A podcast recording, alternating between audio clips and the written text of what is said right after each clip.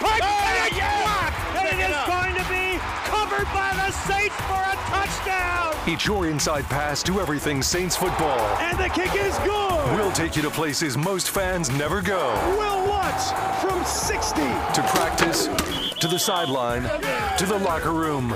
Following every twist, turn, and touchdown of the 2022 season. That is going to be a touchdown. Taysom Hill. Taysom TD. Welcome to Inside Black and Gold. And that is going to be a touchdown again. And guess who? Mike Thomas. Now, here are your hosts, Steve Geller and Jeff Nowak. Oh, baby. Welcome inside Black and Gold. I'm Steve Geller along with Jeff Nowak, bringing you week nine coverage, getting ready for Saints versus Raiders. Also, Jeff, we've got a busy trade deadline not involving the Black and Gold, though. Yeah, we're going to get into a lot of that on today's podcast where we react to nothing because the Saints have done nothing. But there were a lot of trades react to today nothing. for an NFL trade deadline, which is usually pretty boring, but a lot went down. So we'll go through all that. There was a few trades that, you know, the Saints might have some interest in, you know, at least dealing with. One happened the day before the trade deadline, so we can talk about that one too. We're going to look at the offensive line, which has been just probably the best unit on this team the last few weeks, and also get an update on Trevor Penning. We talked to Dennis Allen yesterday, so we're going to have some from that along with Demario Davis. And then finally, we're going to get into some film from week eight as we kind of get ready for the Ravens in week nine. So it's going to be a lot of that. But Steve, what were you thinking? Did you think the Saints were going to trade, make a trade today? I didn't think they would. I thought there was a chance they could make a move for running back just because of the injury with Mark Ingram. I didn't think they'd be giving up very much because they don't have a lot of assets to part ways with as it is. But no, no surprise either way if they were to make a move or weren't going to make a move. I, I was pretty confident the Saints weren't going to do anything, period. But then Mark Ingram got hurt. He's going to be out three to four weeks. So I think that kind of opened the door for a trade at running back. But I do think, like, to an extent, you don't want to send any more assets out. Like, I get it. Kareem Hunt's was available. He didn't get traded. You know, Jeff Wilson was another target, you know, but you're going to send out a fourth or fifth round pick for a guy who, you know, is he a better option than just bringing Jordan Howard up up from the practice squad? I don't know. You know, Dwayne Washington is still there. So I like the idea of just kind of keeping the bullets in your gun and, and waiting for the draft season. But let's go through some of the trades that did get made. Another running back that could have been on the Saints' radar, two of them actually. The Bills traded for Nyheim Hines from the Colts, and they also traded Zach Moss to the Colts. So like they just kind of swapped backup running backs, which is like what at that point, why?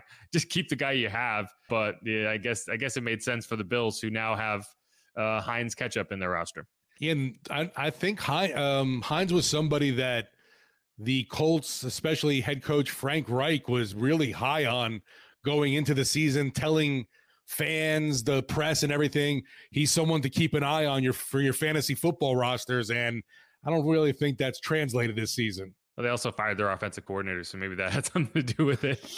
I mean, yeah, the Colts are in bad shape. All right, keep going down the line. So obviously, the Broncos traded for Jacob Martin, just an extra defensive end, and that was after trading Bradley Chubb to the Dolphins, who made a couple trades today. They also traded for Jeff Wilson to replace Chase Edmonds, who they traded to the Broncos in that move. So the Dolphins are kind of going all in. And if you're a person that thinks, oh, maybe they're going to trade for Sean Payton this offseason because they're not a fan of where things are going, uh, I think these are moves that kind of indicate then that is not, you know, you're going to have to find someone else because I don't think the Dolphins are going to be in that in that game anymore. No, plus look at the success too. The I won't say turnaround, but I guess the progression of Tua Tagovailoa this season has been pretty impressive. I know he's got weapons obviously now, but I, I feel like you know Tua's really flourished there this year as well. So I don't know why you'd be thinking that Sean Payton would be coming in when their current head coach is doing just fine. Yeah, I mean Mike McDaniel's been been fine. Like he would have had to trip over his own feet to lose that job, which you know it happens, right? Sure. But he hasn't done that, right? There's no reason to think that they would be like disenchanted with what he has done so far, where they feel the need to part with multiple first round picks, right? Right. He could have been like Nathaniel Hackett. Who knows? Exactly. Uh, you don't know how it's going to work with a first-time head coach, but I think all indications are that that team is very happy. So if you're if you're the Saints and you're trying to trade Sean, you're going to look somewhere else. A couple more interesting trades. The Bears traded for Chase Claypool, which you know gives Justin Fields a receiver. Then they sent out a second-round pick, which was one of the picks that they got for drumroll Roquan Smith, who is now on the Ravens, just in time to show up and uh, and play the Saints. So that's going to be one one of the trades this week. You know, it wasn't technically a deadline trade, but one of the trades that the Saints are going to be interested in. Dennis Allen said he expects to see him on Monday, right?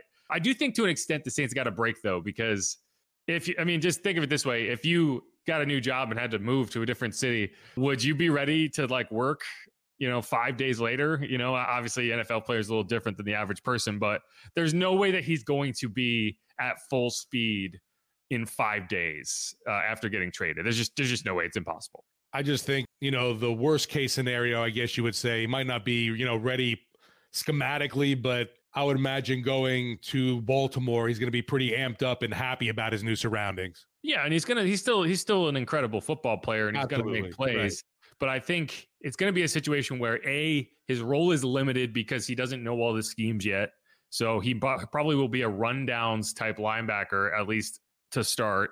And if he is in there on passing downs, it'll be a situation where maybe you go at him in coverage. Like you, he might not understand all the concepts that the Ravens run yet, and so you're gonna you're gonna force him. If they're putting him out there, you're gonna force him to to react, right, and to see how he passes off some of these zone coverages. And so you know, I, it, it might work out in the Saints' favor if he's not ready, and you can actually take advantage of it. But one way or another, you're to see him out there, and the Ravens got a lot better with that trade. And what's kind of amusing though is like an as an area that they are still in need of addressing. They haven't touched at all in getting Lamar Jackson any more targets out there. They did not make a move for wide receiver. No, and they they're dealing with injuries, right? Gus Edwards has an injury. Mark Andrews has an injury. Rashod Bateman has an injury. I don't know if any of those guys will be out there this week. So, you know, there are times throughout the season where you just get lucky and you catch a team at the right time. And it felt like through the first seven weeks, everyone was catching the Saints at the right time. you know, so maybe this is a point where you kind of get some of that luck back, and and the Saints are the ones that benefit from you know some some rough injury luck while they're getting healthy. You know, it goes in waves. So that's something to keep an eye on. The other funny part about that trade is, you know, friend of the program AJ Klein got is the one who got sent from the Ravens to the Broncos. And he's like not even mentioned when people are talking about this trade. It's all about Roquan and the picks. I mean, sorry, I said the Broncos, the Bears. Well, yeah, because I'm, you know, AJ Klein is probably going to get cut. He might end up on waivers. Maybe the Saints bring him back. I don't know, but uh, yeah, he was he was in that deal. And then you have a few other deals. Obviously, the Eagles traded for Robert Quinn. That was the other big Bears trade. The Chiefs got Kadarius Toney. The Jets traded for James Robinson, former Jaguars running back, who you know, he'll have a big role there because Breece Hall, the talented rookie, got hurt. He's done for the season. 49ers traded for Christian McCaffrey, who looked very good this week. He's even um, throwing for touchdowns. Come on. I mean, that's that's why Jeff Wilson got traded because you have Christian McCaffrey and Eli Mitchell was a name I thought might move, but you know, my fantasy team is just going to have to deal with it because he's even when he comes back, he's not going to be very impactful. And then the Falcons made a couple interesting trades. They traded, you know, right on the buzzer they must have filed that paperwork at like 2:59 p.m. right or 3:59 p.m. for them in the East Coast because that the news of that came out at like 3:24 our time. The trade deadline was 3 p.m. So they must have been like right a, uh, right under the wire. But they traded for Rashad Fenton, cornerback from Kansas City. You know, I think he'll probably have a role with AJ Terrell down. Who knows how long it'll take him to come back. And then they made another funny trade, which was they traded Calvin Ridley, who was suspended for the entire season, to the Jaguars. And the funny part is the reason he's suspended for the entire season is one of the teams he bet on was the Falcons beating the Jaguars. Right. It's so he was so confident that, that his so, team was going to going to beat the team that he's now on. right. It's so dumb that he is suspended for the year. Uh, honestly, I feel. Yeah, I mean, it's the rules. Like, I think it's stupid, but like, it is the rules. Right. It right? goes like along you, with the, the, taking the helmet off. You know, you get a flag for right. So it goes along in that area where it doesn't make it's not a, a great rule that, that that's in the NFL that, that they have. Well, I mean, I mean, I understand why you wouldn't want players betting on their own league, right? Like, I get it. It's not like he made that bet and shouldn't have been expected to know. You know what I mean? Like, if you're gambling on the sport you're in, it's gonna be a problem. I guess, and, and you you could be doing it such a smarter way. I guess you could for him as well, with especially with the ease of access for betting now. Honestly, if he tried to do it in a more surreptitious way, he might have gotten in more trouble. no, seriously. What if his wife is placing bets? Well, yeah, I mean, I don't think there's any rules against that, but like, yeah, if if he was trying to hide it, and then got caught, he would probably be suspended for more than a season. The fact that he was so obvious about it honestly probably helped him because like you weren't trying to like if you were actually because it, it's obviously they're trying to make sure you're not doing anything nefarious and throwing Sure. games and stuff like that, right? It helped that he bet on his own team to win, but that was the Pete Rose defense, right? Like, but yeah, he's he's suspended for the season. And he is now on the team that he bet his team would beat. That has kept him out for the entire season. So good, good for you, Calvin. You're out there, and the and the Falcons got a couple picks back, but you know, no one in the NFC South made deals that I would say they are indicating that they are all in this this season, right? Yeah, there was nothing really, I guess, to go all in on. Like I was saying, from the Saints standpoint, running back seemed like a need. Also, I could have argued, you know, interior on the defensive line, getting another de- defensive tackle, but uh, those are I know are very hard to come by and not really readily available on the market. And if they are, they're pretty pricey. Yeah, like the Cowboys traded for Jonathan Hankins, that would have been an option. Yeah. Steelers traded for William Jackson, cornerback. Let's see if there's any more. I think that's. I think I got pretty much all of them. Oh, oh, the one we didn't mention: the Vikings traded for T.J. Hockenson, a tight end from a team within their own division. Which, good for you. I, I thought it was like fake Adam Schefter account at first when I read it. Can you imagine if the Saints like traded one of their stars to the, the Falcons? Like, just wouldn't happen. It's bizarre. It, it- like it's just not a thing. Taysom Hill do. to the Falcons for draft picks. Now, that would be fun. But yeah, I mean, so it's the NFL trade deadline. It's never as exciting as like basketball or baseball because it's it's much more difficult to like. You're not going to trade a quarterback at the deadline. You're just not going to do it because the team that's trading for him would have to be trying to win now. And if you don't have the quarterback already, the odds that you are in a scenario where you're like, oh, we're we're going for it are very slim, right? So it's it doesn't really work. You know, in baseball, it's like you might have two good starters and you need a third, and so you're going all in and trading for that pitcher who's going to put you over the top. Football is just way more, you know, tiered in terms of importance that it's a lot harder to do that, and so that's why you don't see trades and. You know, the traditionally the Saints have not been very active at the trade deadline. You don't see them making trades every year. You see them making trades in the offseason. And I could see, you know, players if they get waived, you know, if Brandin Cooks becomes such a malcontent, he's he's firing off on Twitter right now that they have they end up cutting him. You know, I could see the Saints going in on waivers, and they have done that in the past. That's what they did with Janoris Jenkins, right? Like he got cut by the Giants for tweeting bad things, and they were like, "Yeah, you know what? Well, we'll pay him. Like we just don't want to trade for him." And so they, that's what you have. So I would, I think that's something to watch in the next few days. If if players get cut, or if players continue to get cut throughout the season, then you might see them be active on waivers to add some people. Yeah, you mentioned Cooks, and he was one for sure. I thought would be on the move, especially, man, the Green Bay Packers. Poor Aaron Rodgers. Wah wah. He gets no. Oh, I feel so bad for Aaron. me too. I know he seems like such a great stand-up guy, but yeah, no, no offensive help for him. No, keep throwing to Romeo Doubs. That is your that that is your uh, purgatory. That's it. That's the trade deadline in a nutshell. Every year, people get excited about it. They want trades to happen. I think that going too aggressively at the trade deadline is a mistake. the The team that I thought might make some moves was the Bucs. Yeah. just a team that looks dead in the water right now. Uh, and I, I mean, I don't know what you do to to get out of that scenario, but they don't. I mean, if I'm a Bucs fan, I'm like, I'm worried that this thing is going to go completely in the tank, and and not only this year, but like you have you are set up to be bad for a long time, right? You don't have a quarterback. Once Tom Brady finally does retire, which you know maybe he does play forever now, but I doubt he will do that with the Bucs if they are not set up to win. You know, you you have receivers that are getting older, right? They're still in their prime, but they're not young bucks anymore. You know, you have Leonard Fournette, who it's pretty clear that when things aren't going well, he he puts on some weight.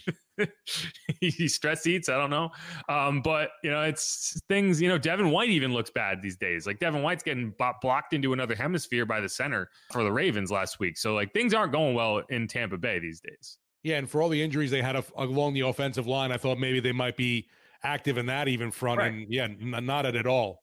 No, they're, they're, they made their bed. Everyone in the NFC South seems to be like, well, let's see what happens, except for the Panthers, who are actively trying to lose and still finding ways to win. And the Saints managed to lose to them in Carolina. Yay! Well, I mean, I, they were one extra point made from being 3 and 0 against the division and being 3 and 5 overall. Yeah, that's wild, right? like, that's how bad the NFC South is. A team that literally can't beat anybody else is like dominating the division. because they didn't like they beat the Bucs easily. They beat the Saints easily. You know, they said that they had to work for it against the Falcons, but they, you know, they had that game in hand. Right. They just managed to find ways to lose like the Saints yeah. have done in the past. Right. They did what they probably wish they had done against the Bucs and the Saints. but yeah, eh, like they don't even have a head coach right now. Like they're not going to they're not trying to make the playoffs. They're trying to they're trying to get as good of a draft pick as they can so that they can entice a head coach to show up. Like I don't I'm not worried about the Panthers. The only team that really worries you in the NFC South is the Falcons and even they're like not they're not making trades like they're going in. You know, they they traded for a cornerback because they needed a cornerback. But like this is a team that almost just lost to the tanking Panthers. So I don't know. Like I I saw odds today. I, I looked this up because I was interested. The Saints are going off at plus 550 to win the NFC South right now.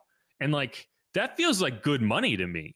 Obviously, they they have some questions to answer, but they're a half game out uh, behind the Falcons, who they have at the t- the first half of the tiebreaker on, and they're playing better football the last few weeks. The offense is clicking, and the defense is showing signs. You're going to get guys healthy and back. It's like all they have to do is get to eight wins, and you think you win the division. Plus, you know, like that's good odds. You know, it's bet hundred dollars to win five hundred fifty dollars. If if we can get the defense we saw last week against the Raiders, hell yeah, I'm all in on that. Well, yeah, we're gonna go into some film, and I'm, it's like the Raiders were very, very bad. I think I think that is something that we should all keep in mind. Like the Saints played well. This Raiders team might not win another game. Like they're playing that badly, or they did in that game. And it's like I could see Josh McDaniels getting fired. Like that's how bad they they played, and like the lack of energy they played with. It's it's it's always it's always interesting how the I could see Sean Payton goes. in Las Vegas. Yeah. That could work. It could work. It could work. But all right, that's going to wrap up that segment here on Inside Black and Gold. We're going to come back with some notes on the offensive line. Trevor Penning, his latest. We heard from Dennis Allen. We're going to get into more about Cesar Ruiz, who has been a star this season. Imagine that. Stick around.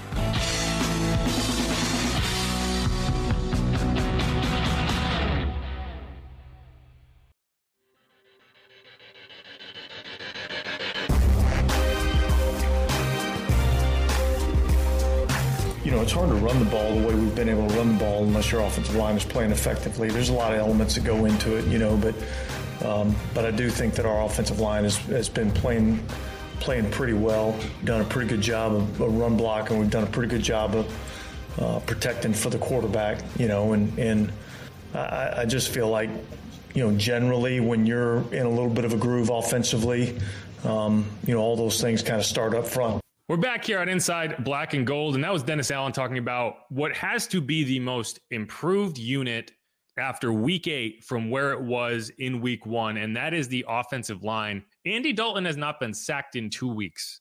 And for a group that, you know, everyone wanted to heap dirt on Cesar Ruiz, and no one had any faith in James Hurst and all this, and Andrus Peat is Andrus Peat. He's always hurt. Well, he came back and he looked good. You know, that has to be you know, when you look at a team that's struggled and is still three and five and has to find a way to get back to 500 and get on top of the division you know it's a lot easier to do that when your offensive line is doing the job. And that's what's happened so far or at least and that's what's happened the last few weeks for the saints. Yeah and i guess because of the position group it doesn't get a lot of love. I think a lot of people have kind of overlooked their contributions even though how important obviously the guys up front the big the big uglies are up front.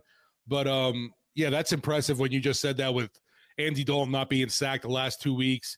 Obviously, not a guy that is known for mobility. He can definitely has some, I guess you could say, smoothness about him, where he's able to have a little bit of escapability, but he's not someone that's going to be running around back there.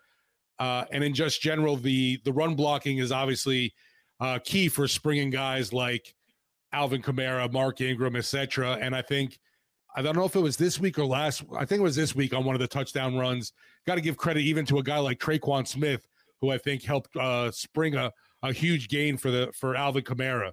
Yeah, no, I mean it, the run blocking, it, you know, it works together, right? And I think that's what Dennis Allen was pointing to, which is like the run blocking and the pass blocking are not independent from each other, right? When you are run blocking well, it makes it easier to pass protect because you don't have you know, guys coming at you, right? They don't know whether you're going to pass or run because you are so effective at doing both, right? And it goes the other way as well.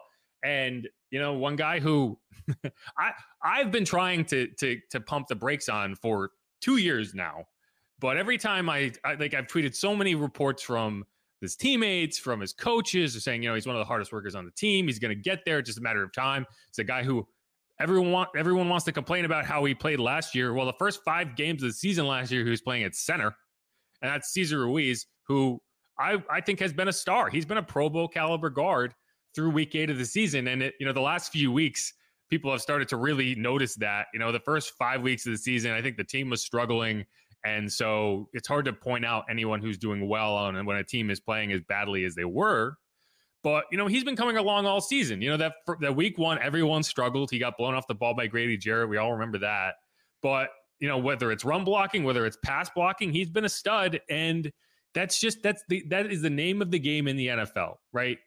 You you have to get better. You have to identify what you don't do well and improve on it. And that's what he's been able to do. It's like so maybe next time you have a first round pick who isn't you know blowing the doors off of people in year one or year two, we can all say, oh, wait, you know, there's a reason that you have coaches and there's a reason that they thought he was going to be good and he's now he's now reaching the potential that they saw for him back in 2020 and that's only going to mean good things for the Saints. Yeah, and unfortunately for Ruiz and people want to say this is an excuse sometimes but the guy came into the league during a really awkward time yeah. in the nfl in america with the, the, pandemic going on. There was just limited amount of reps limited snaps to develop in practice and what they were doing was more you would hear from sean payton classroom study and you know certain things just working with your position groups but it wasn't a really full kind of training camp and and, and really didn't get to I guess, flourish in his progression the first two years in the NFL. It was just difficult. This was really his first full year of going through, you know, an, an NFL preseason with the team. You got even think about, you know, the Saints not having preseason games during the pandemic, things that would just, you know, ha- just things that hampered his development. And it's good to see that he's starting to flourish, come along, and just it's a process too on the offensive line. You talk to the guys and their communication, them being able to work together. It's it's not just an individual, really is one unit They're working together as one. Yeah. Cesar Ruiz did not have a single OTA practice until this year, until year three. That's right? crazy, right? One, you didn't have basically any offseason programs. You didn't have any preseason games, and he was changing positions and he got hurt in the preseason. So I think he did wasn't even active for week one because he was still dealing with an injury. So you lost all of that prep time. You lost all of that ability to kind of figure out where you were. And I think, you know, he was behind the eight ball of not being as good at, at the guard position as he probably would want to have been before getting thrown into the fire. So that's a recipe for struggling, right? You've changed offensive line coaches since that time. So clearly you felt like the offensive line coaching was not up to snuff either. You know, in year two, you spend all off season being like, man, okay, I'm going to get it at guard. I'm going to get it at guard. I'm going to get it at guard. Five snaps into the game, you're playing center and you're playing center for the first five games, right? You have a guy who's trying to find his way at guard and suddenly he's not playing that position. And then you shift him back to guard and he's now, you know, back to square one and trying to remember how to do this again. Well, three games after that, Ryan Ramczyk goes out for the next eight games right? So the guy who you're trusting right next to you, who I think is a very helpful guy to have next to you, is suddenly Landon Young, a rookie, right? So the veteran on that offensive line group on the right side of the offensive line is Cesar Ruiz. So that's just a, a recipe for struggling. And I think we talked to Zach Strief on Sports Talk during the offseason, and he ta- he talked about how okay, yeah, he has taken a step forward in year two. Whether you want to believe it or not, he has taken a step forward in year two and he needs to continue that. He needs to take a bigger step forward in year three, and that's that's what he's done. If you look at the pressure numbers, the pressures allowed, they're remarkable. He has allowed five pressures this season in pass protection. Five. Calvin Throckmorton, who has played a grand total of 60 pass protection snaps, has allowed six. Cesar has played 166 compared to Calvin six. I'm sorry, compared to Calvin 60, and he has fewer pressures allowed. That's how good he has been. Ryan Ramczyk, 15 pressures allowed. Now, that might sound more alarming than it is. Keep in mind, you have James Hurst at left tackle, and you are sending help to his side frequently. So like that's a you're you're keeping Ryan Ramczyk on an island, but those numbers aren't a mirage. That's how good he has been. And I, I got into it with a couple people on Twitter yesterday, and it's it's more about like I, have said before on this podcast. I, I have one of my big pet peeves is you know just calling young players busts because they're not stars in year one and two. And that's what had been happening to Cesar Ruiz, and especially at offensive line where you don't really see the development because you're watching it on TV. Unless you're studying film, you really don't know how offensive lineman A or offensive lineman B is doing because they're only showing you a good look at their set if they make a mistake. It's not exactly dramatic television to show a perfectly set block where nothing happens, right? Like but that's a that's a successful play and it's like so if you're not watching the film like to to pretend you have an idea whether this guy is like actually improving or not, you're just, you know, you're just repeating what you're hearing. And so it gets into this echo chamber of like, oh, this guy sucks. This guy sucks. This guy sucks. Yeah, he sucks. Get him out of there. It's like, uh, well, why? the coaches are, are the ones who are telling you, like, yeah, he's improving. He's struggling, but he's improving and we're getting there. And so what bugged me on Twitter is like, all of a sudden it's like, wow, it's remarkable. I can't believe he made this crazy turnaround. It's like, no, you think that because you've spent the last two years shit posting a guy, and now instead of just saying, "Oh, I guess I was wrong," you're like, "Wow, it's remarkable. I can't believe this thing happened that I could that no one saw coming." It's like, well, you know, if you were more reasonable about this, you would have seen it coming and you would have seen it building, but instead, you've just been talking shit to a guy who, if you saw him in person, you would ask for a selfie with.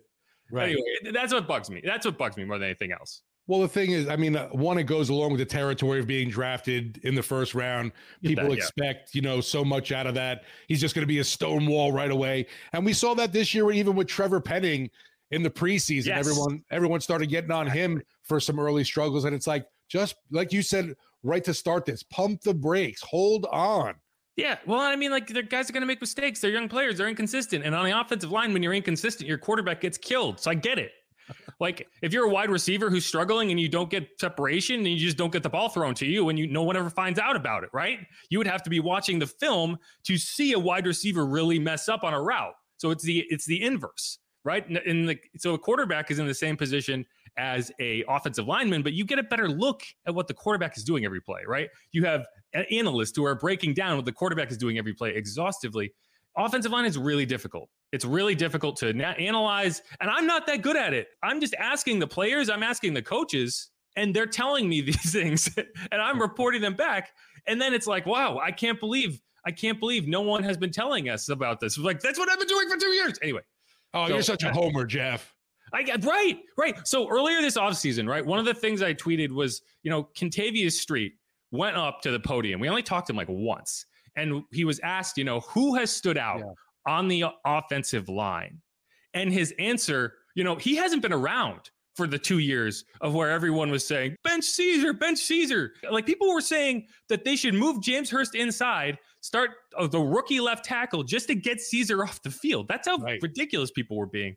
And Kentavius goes up there and he's like, oh, yeah, Cesar Ruiz, 100%. He has been a star. Like he's very difficult to get past in pass sets, in run sets. He's got quick feet. He's strong. He's agile. and I tweeted that, and they were like, "Well, I guess now I don't trust Kentavius Street." and it's like, or maybe this impartial observer is telling you something that's going to pan out, and it did. And so that's my thing, and I'm getting worked up again. It just annoys me because it's like people. Andrew from the Saints Happy Hour podcast says I'm grandstanding. I was like, no, I just want you to admit that you were shit posting a guy for no reason. You know, and or at least and, at least acknowledge yeah the development of a player who might have been struggling early on in his career but has taken these steps now that like we've mentioned you know has gone through otas has had a, a real training camp right and it's like but in, in the in the, the term turnaround turn the corner is what bugs me because it's that's not really what it is it's not like he was he was this player and suddenly he's a different player it's like no he's been developing and developing and developing and then it clicked and it, and it went and the, the, the curve went up as yeah. opposed to just slowly curving. It, it, it ticked up. You know, you know, we've all we all went through a pandemic where we watched all these lines, and you've seen it, the parabolic increase, and so like like that's what happened. And the reason you're stunned by it is that you had already decided that this guy was a bust. And so now you, it's like you're trying to justify that bad take by pretending that you, this couldn't have been seen coming. It was impossible. Oh, just wait till he has one bad game, though. People will be jumping all over him again. Well, that was the thing. Like he had been playing really well, and like people had gotten so just reflexive about blaming Cesar for bad offensive line play.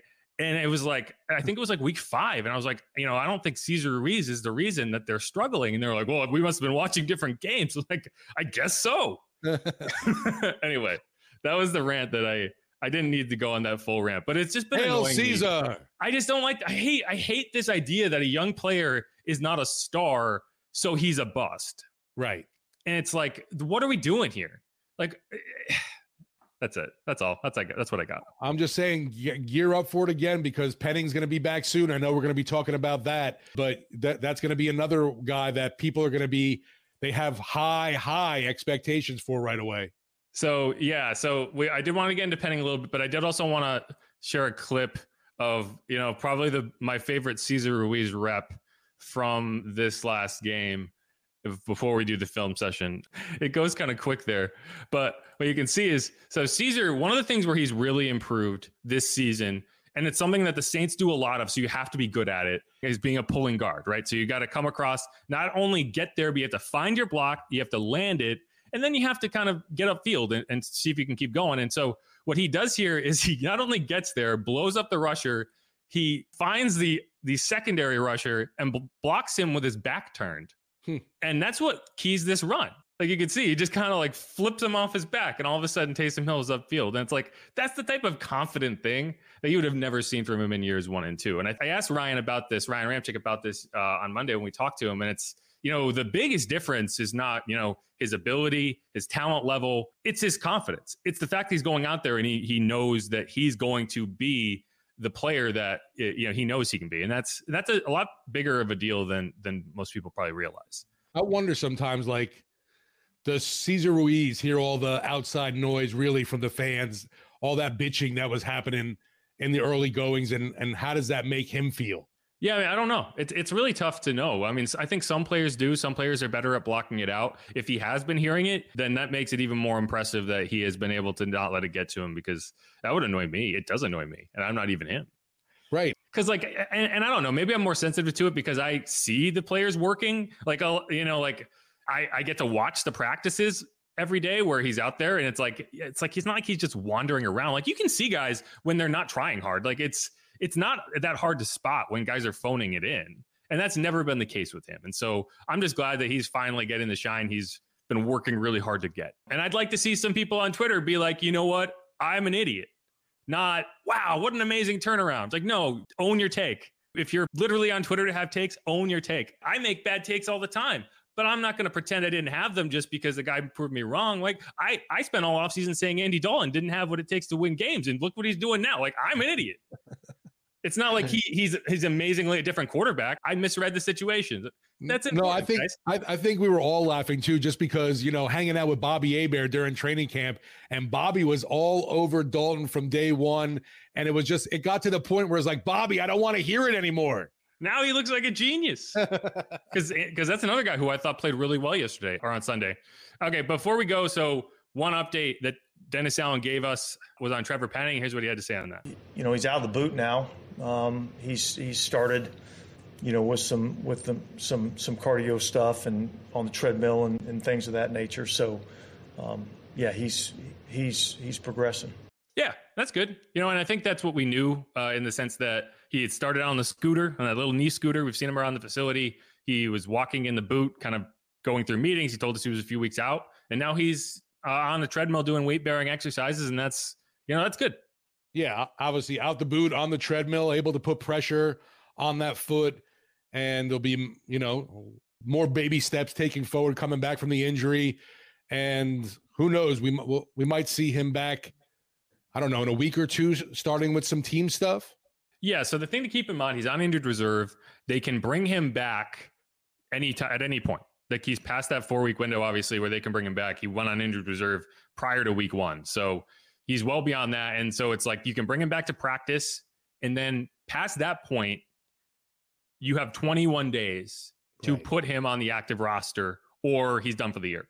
So it's really just a question of okay, wh- at one point do you think he's 21 days away? Because I do think they want to get him back in practice as early as possible prior to coming back. So even if even if he is a couple weeks out, I think you do want to get him on there because it's going to be a conditioning thing. I think that's right. for offensive linemen. You know, getting out of the boot and doing treadmill work that is a significant step for for an offensive lineman. These are big dudes. So I'm sure you know he's put on. Actually, I don't even know if you put on weight when you're not playing football as an offensive lineman because it's probably hard to maintain 300 pounds. But that's a lot of weight on your foot. That's that surgically repaired foot. So you know that's a good sign for him. I think. Yeah, I don't know how much he was just chilling on the couch playing COD, eating chips. What else are you gonna do? yeah, exactly. I mean, I hope he was. I hope he had some. I hope he enjoyed himself while he wasn't uh, having to having to murder his body every day for a month. Hopefully, watching plenty of uh, Saints film. I'm sure he was doing that as well. Yeah, and so that's that's something that you know I kept mentioning how we've been seeing him around the facility, and while it's not like you'd hope you would see him, you'd hope he'd be involved. I don't think that's a given either, right? Like guys can get in their own heads, they can get depressed. You know, it's it's a bummer, right? You get hurt right before your rookie debut. It was the final game of the preseason where he got hurt. Like yeah. that would that would kind of send me teetering a bit if I had put so much energy and so much emotional investment into it. Um, and when I talked to Landon Young about this, because he had the same injury in uh, during the Eagles game last year, so the exact same type of injury, turf toe, ligament damage, had to have surgery. And his main piece of advice was like, stay in the building, keep working so that when you come back, it's not like you're starting from square one. It's like, you know, yeah, you hit the you hit a pause button and now you're back. And so hopefully that's what Trevor has been able to do because I, I still don't think he's going to walk into a starting job, right? Like James Hurst has been solid. So you're going to, you're essentially going to be quality depth for however long it takes. And that's a good thing for the Saints because as we've seen, guys get hurt and you want to be able to, to, you know, not miss a beat when those guys go out. And you don't really have a backup left tackle that you feel good about right now. So like that, just that alone will be good. And he'll be a mauler in the run game from day one. It's really going to be a pass protection question. And uh, yeah. And you know, you know, with Alvin Kamara just talking about that swagger this past uh, couple weeks ago, you know, Trevor Penning has that attitude uh, when he walks in to that practice field. He just uh, he's he likes to stir shit up, and then that's that's going to be great for overall the offensive lines mentality and just uh, challenging this defense even more. Yeah, and uh, you know I've been critical of this team and saying they don't seem to have an identity on offense. You know, your identity can be you're just mean and you're bullying people in the run game, and that's what they've been doing. They've been mauling people. And we're going to see a little bit of that on film, going from a not having an identity to being the team that bullies people up front. Like that team wins. Like you want to be the bully. You know, it's like being a finesse team has been kind of the fun thing into modern NFL, but like I would much rather be the team that other teams hate to play because they're battered and bruised at the end of it. And that's what this Saints team, I think, if they kind of reach the point that they want to on offense by the end of the year, that's going to be their identity. And you know, getting Trevor, you know, he's he's a guy who fits right in. So hopefully he can be that again. We've seen obviously the first round pick in Chris Olave having a big year. And then along with the fact of Alontae Taylor, their second round pick, you know, showing signs of why he was a, a studly second round pick. You just want to see the the other uh, top selection in action just to see how great this team has actually been in the draft of recent years, especially this season. Yeah, yeah. I mean, you look at this draft, this last draft, you didn't have a lot of picks, but it, you know, I mean, it looks like you have a stud in Chris Olave and Alontae Taylor. If Trevor Penning comes back and is like a startable player, I mean that's a that's a huge draft. That's like 2017 caliber.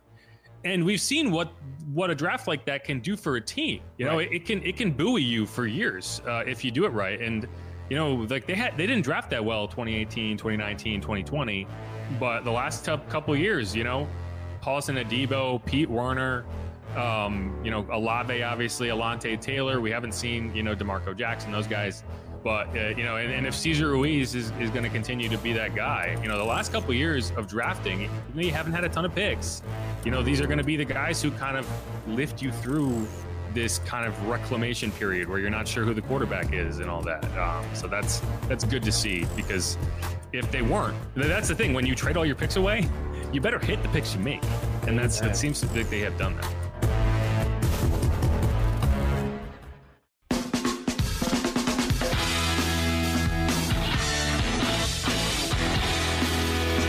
On Inside Black and Gold, Steve Geller along with Jeff Nowak, gearing you up now for some film study. One of Jeff, I, I think, his best fortes. I'm, I'm always impressed with some of the stuff you present here, so I'm interested to see what you're bringing to the table today. You know, I, I've, I've phoned it in a little bit this week. I didn't have time to like put these in any specific order, but you know, as I went through the film, I kind of pulled out a bunch of plays that stood out to me, and so they're just going to run and I'm just going to stop them as they happen and kind of go through why I pulled them out. And th- this game was a lot of fun to watch.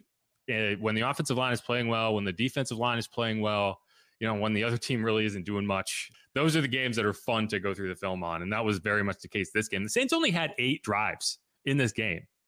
They put up 24 points and they should have been 30 at minimum. Right. There was only one real mistake by Andy Dalton. And when you kind of look back at the tape, it was really just a missed penalty. Those that that play that Trevon Moehrig kind of intercepted the ball, but he was out of bounds. Well, you know, Tre'Quan Smith would have been there to make a play on the ball, but he got held in the, you know, in the in the Tommy Lee Lewis dead zone of calls that don't get made. So we're gonna get into a lot of that. But yeah, I mean this this is the film that I was expecting to see when when the season started. And so that's that's nice. But again, this is in no particular order. Like this is the Alvin Kamara touchdown, and I pulled it because it's like an example of the Raiders just having no idea what they were doing. And so what you'll see here is look, what is this guy doing? I initially looked at it like, oh wow, what a great gigantic hole the Saints created on this second and short for a touchdown. But it's like, no, the best block was thrown by the Raiders defensive tackle, Andrew Billings. Like, yeah, what is he doing? He's auditioning for the Saints O line here. Right. Did he forget what team he was on?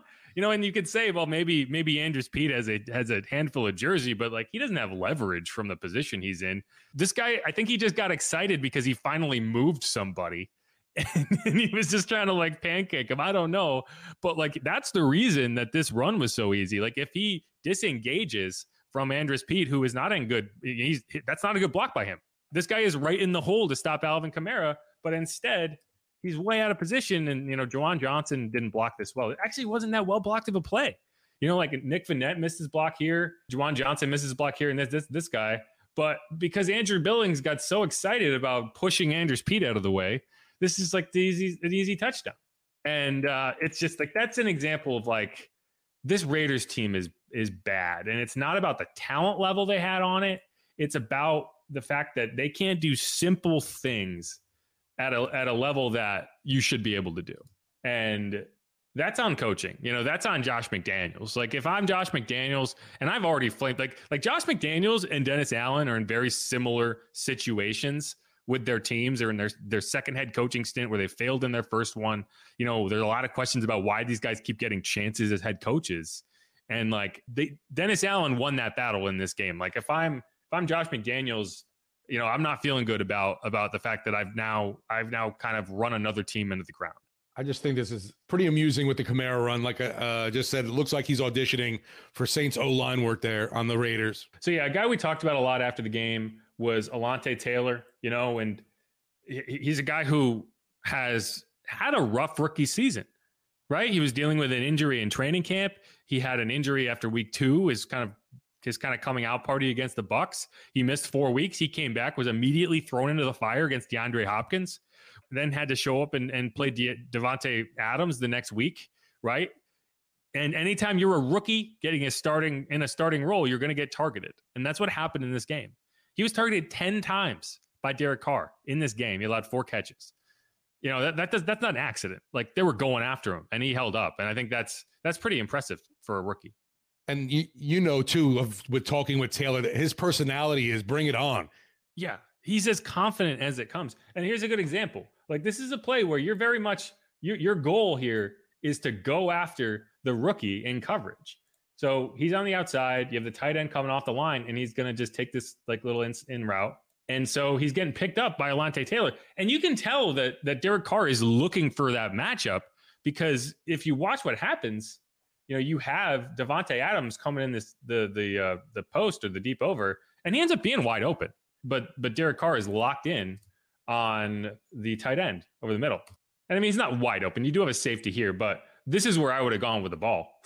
I want to throw it to Davante Adams. Instead, the ball comes here to the tight end, and Alontae Taylor is in perfect coverage. He should have intercepted it. He's mad at himself. Hmm. Like that's that's the perfect example of like, okay, who is Alontae Taylor?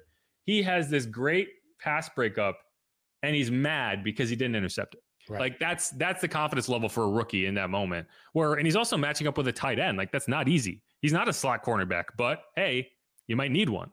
So when you bring Marshon back down the road, whether you know he ends up kind of working into the slot or you do what I think would make more sense and you put Paulson Adebo in the slot and you have those guys on the outside, you know, one way or another, I think you're benefiting from that uh, for a team that is now kind of in the limbo at slot corner, right? You think Chris Harris is fine. He's done it for a while and he's good at it, but you'd like an upgrade there. And um, I think one of those guys is going to be either Paulson Adebo or Alontae Taylor. There is a good chance too that we get PJ Williams back, who could also play play in that role as well.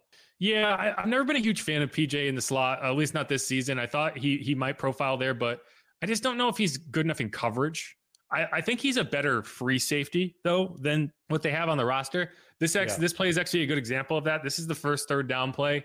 Um, I think it was third and twelve for the Raiders, and you know it's an interesting look because you have six defensive backs, you have three linemen, you have two linebackers, and eight of them are right here. they are all up there, and it's just a kind of a fire zone look where you're making them have to guess who's going to come and who's going to drop out. Right? You're going to send five, and and the guy you send, I believe, is I think you send both these guys. I think you send Marcus Maye and Chris Harris, and their pressure is what allows you to kind of force this early throw. But it's also just another example of like the Raiders just failed to take advantage of this because I think this is a bust by the Saints. I think that's Alontae Taylor at the top. And you can see this is probably one of the few mistakes he made in this game. He jumps this route here and he leaves Mack Hollins all of this space on third and 12. Like Mack Hollins it was going to settle into that space. You can see he's slowing down and he's expecting Derek Carr to just loft it into the what it's called the turkey hole. So Deuce McAllister told me. It's the turkey hole, which is the space between the corner and the safety.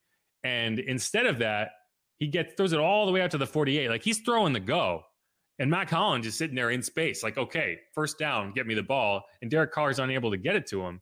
Part of that is because Chris Harris gets home on the rush, right? So that makes it a little more difficult because Derek Carr doesn't have the opportunity to just sit and see that Mac is settling down. So this is Chris Harris right here. He's coming in. And so he has to throw it there.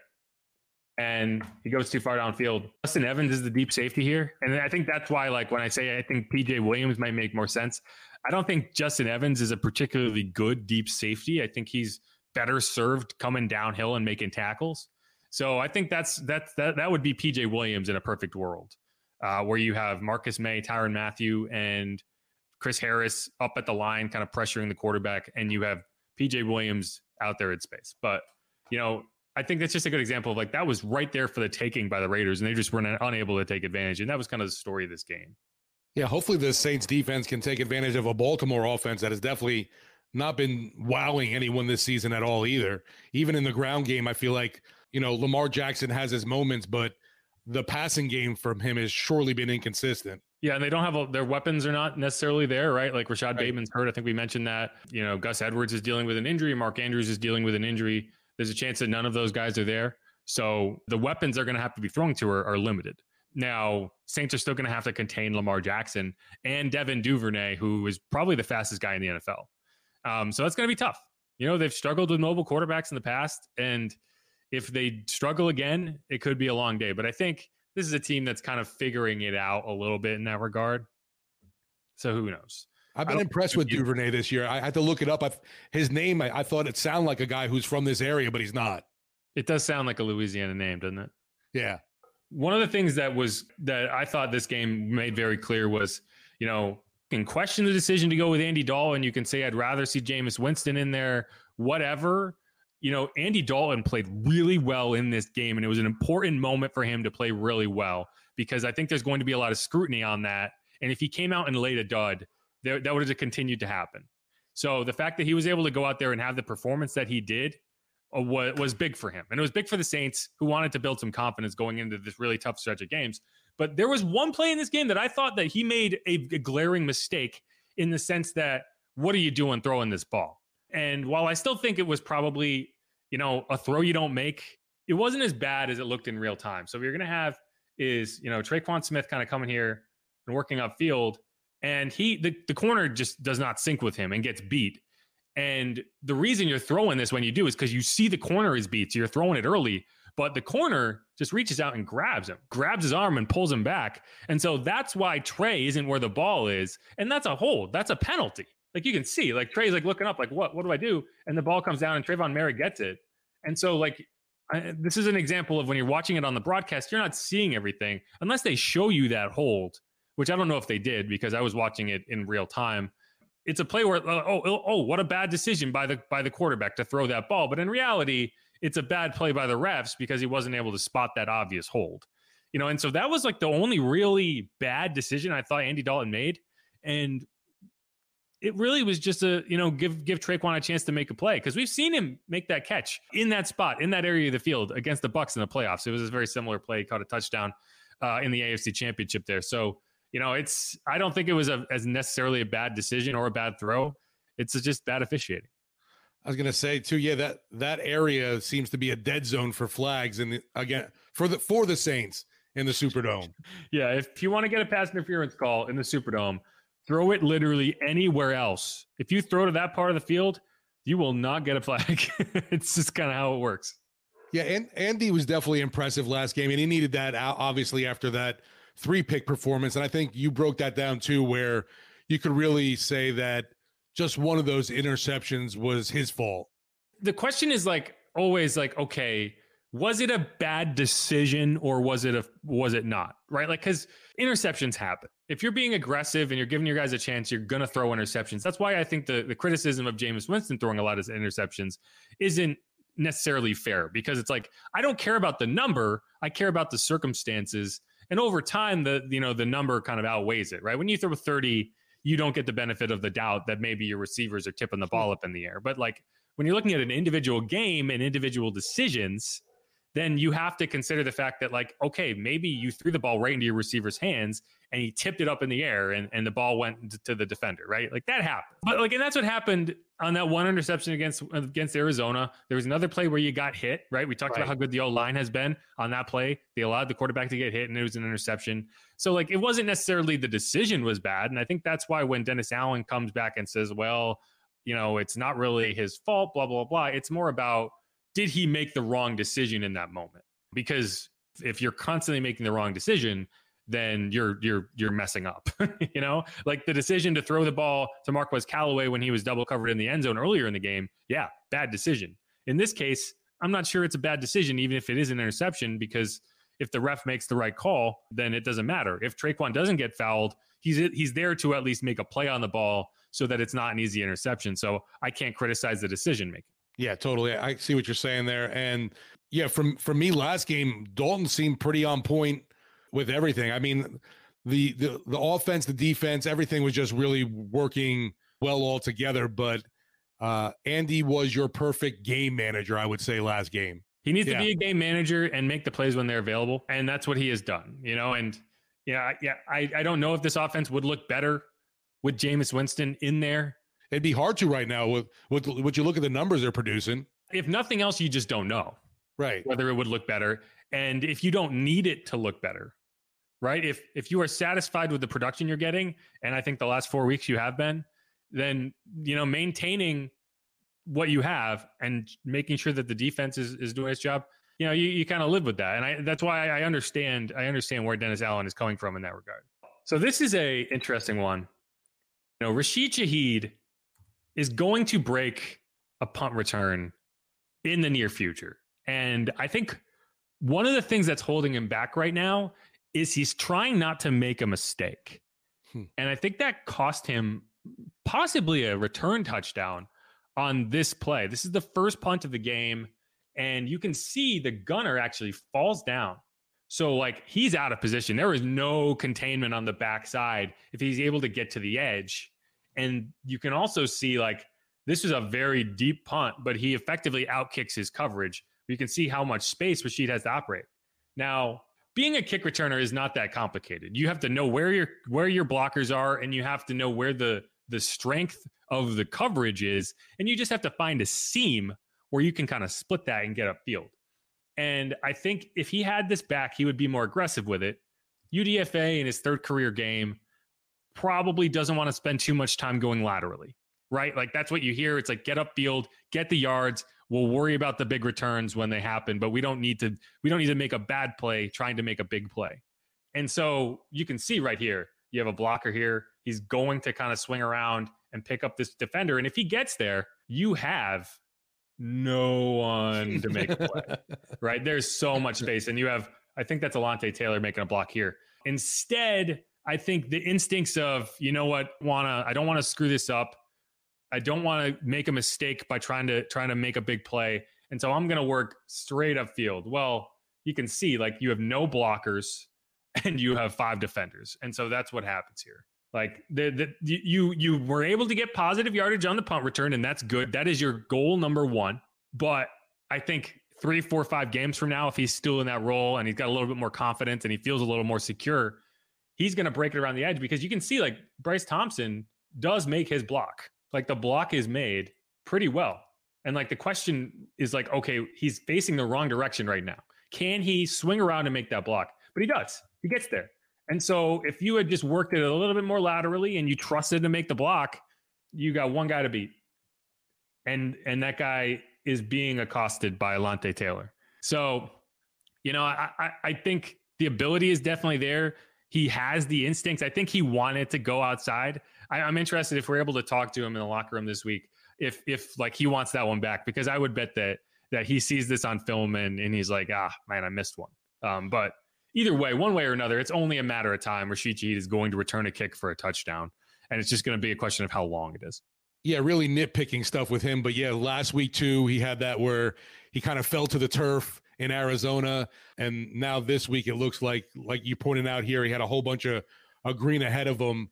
If he could have just busted that to the outside a little more, and that'll be interesting to see, hear from him to see uh, what he saw on that film and what he was thinking.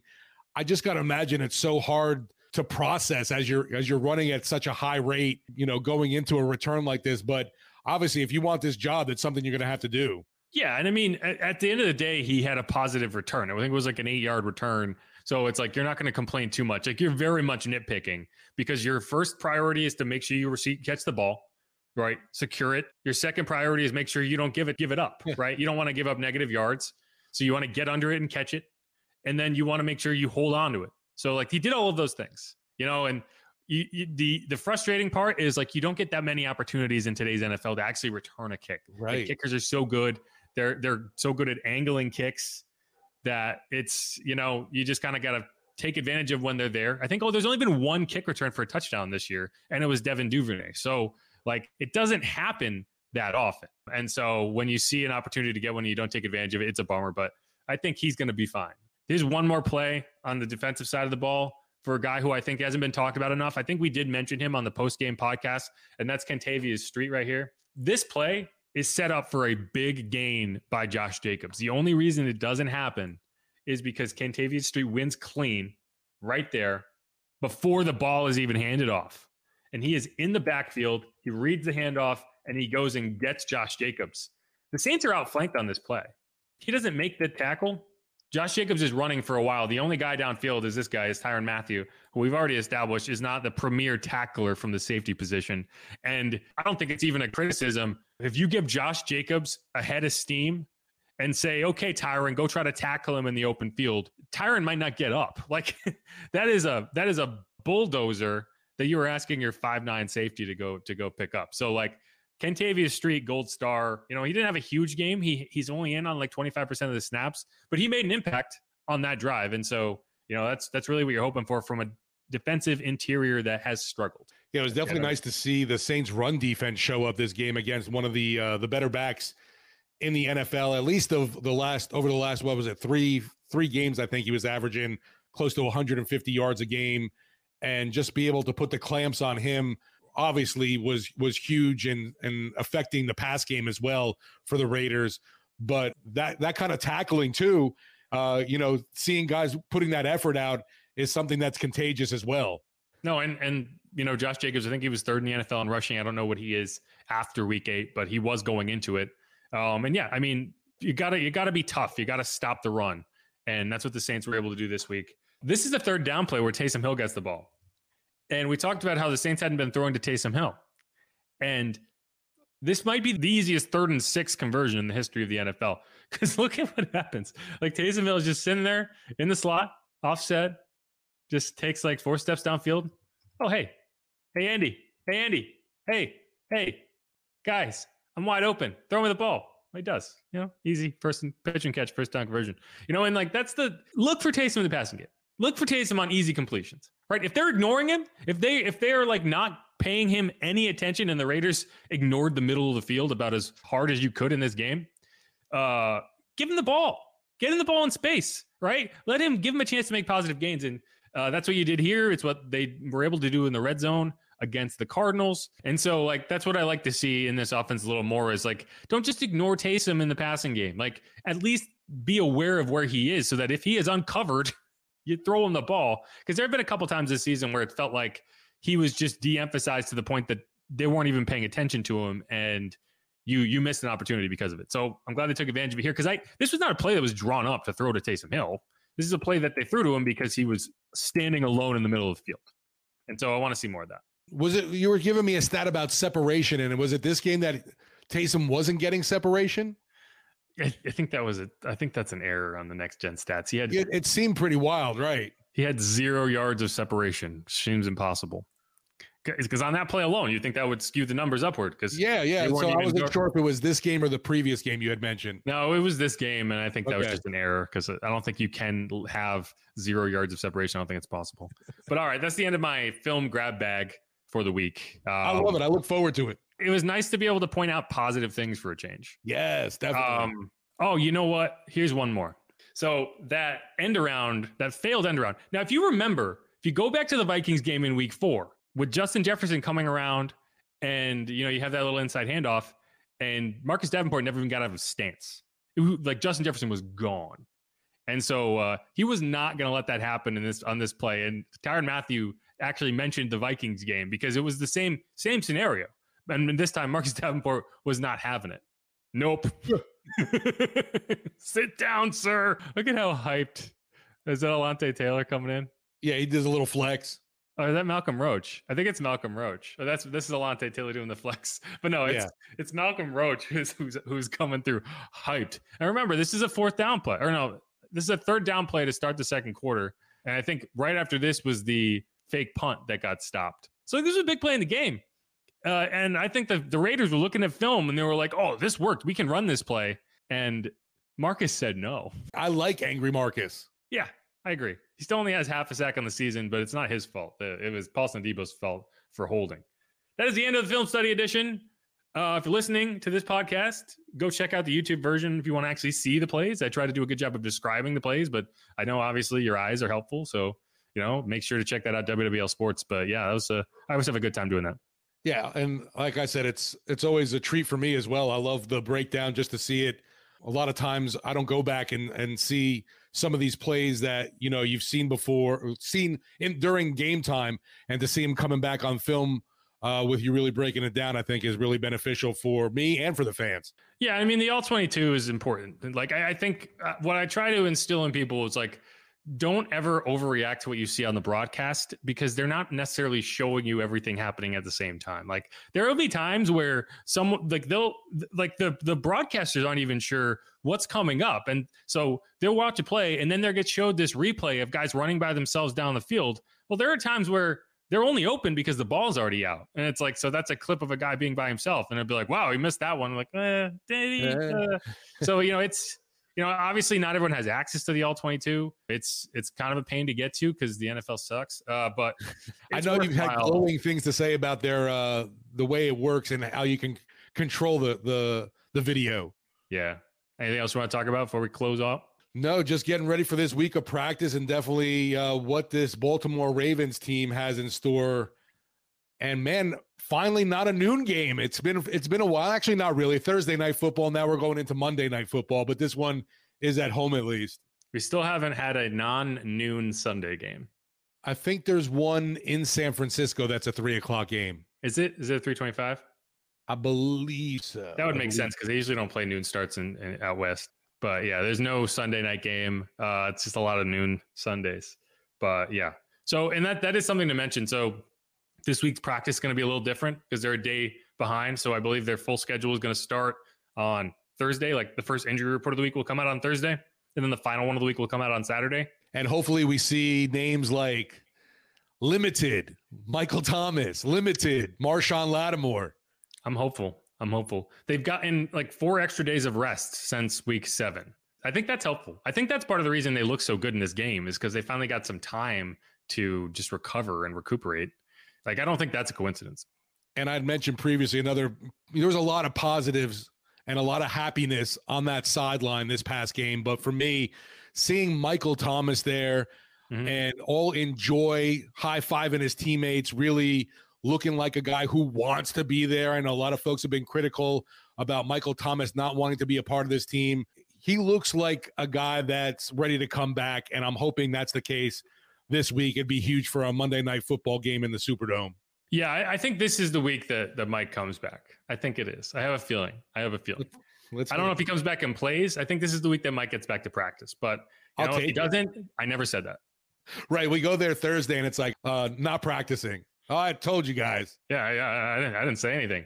It's like it's like those people on Twitter who were amazed at Cesar Ruiz. Anyway, all right, that's gonna wrap it up for us on this episode of Inside Black and Gold. If you haven't subscribed already, why not? Go hit the subscribe button wherever you get your podcasts. If you're watching this on YouTube, head over to your podcast app. If you're listening to this on a podcast app, go over to YouTube, do that. But uh, as always, I appreciate everyone who watches. We did this in the middle of the middle of the day on a Tuesday, and we have hundred people in here watching. I always appreciate that. Thanks everyone. You you're great. And uh, yeah, we'll be back at this. We'll have it'll be a little weird because the schedule is different, but our Friday episode will still will still be coming at you, even though it's a day it's a day earlier than. Yeah, it'll be interesting to see too if we fi- if we hear from Andy Dalton right in the start of the week, since we know he is the dude now. Sure, we'll hear from him at least once. Yeah, I know it's typically been on a Friday. Maybe it will be again. Who knows? Who knows? All right, y'all. Thanks for listening. Peace. Later, Saints fans.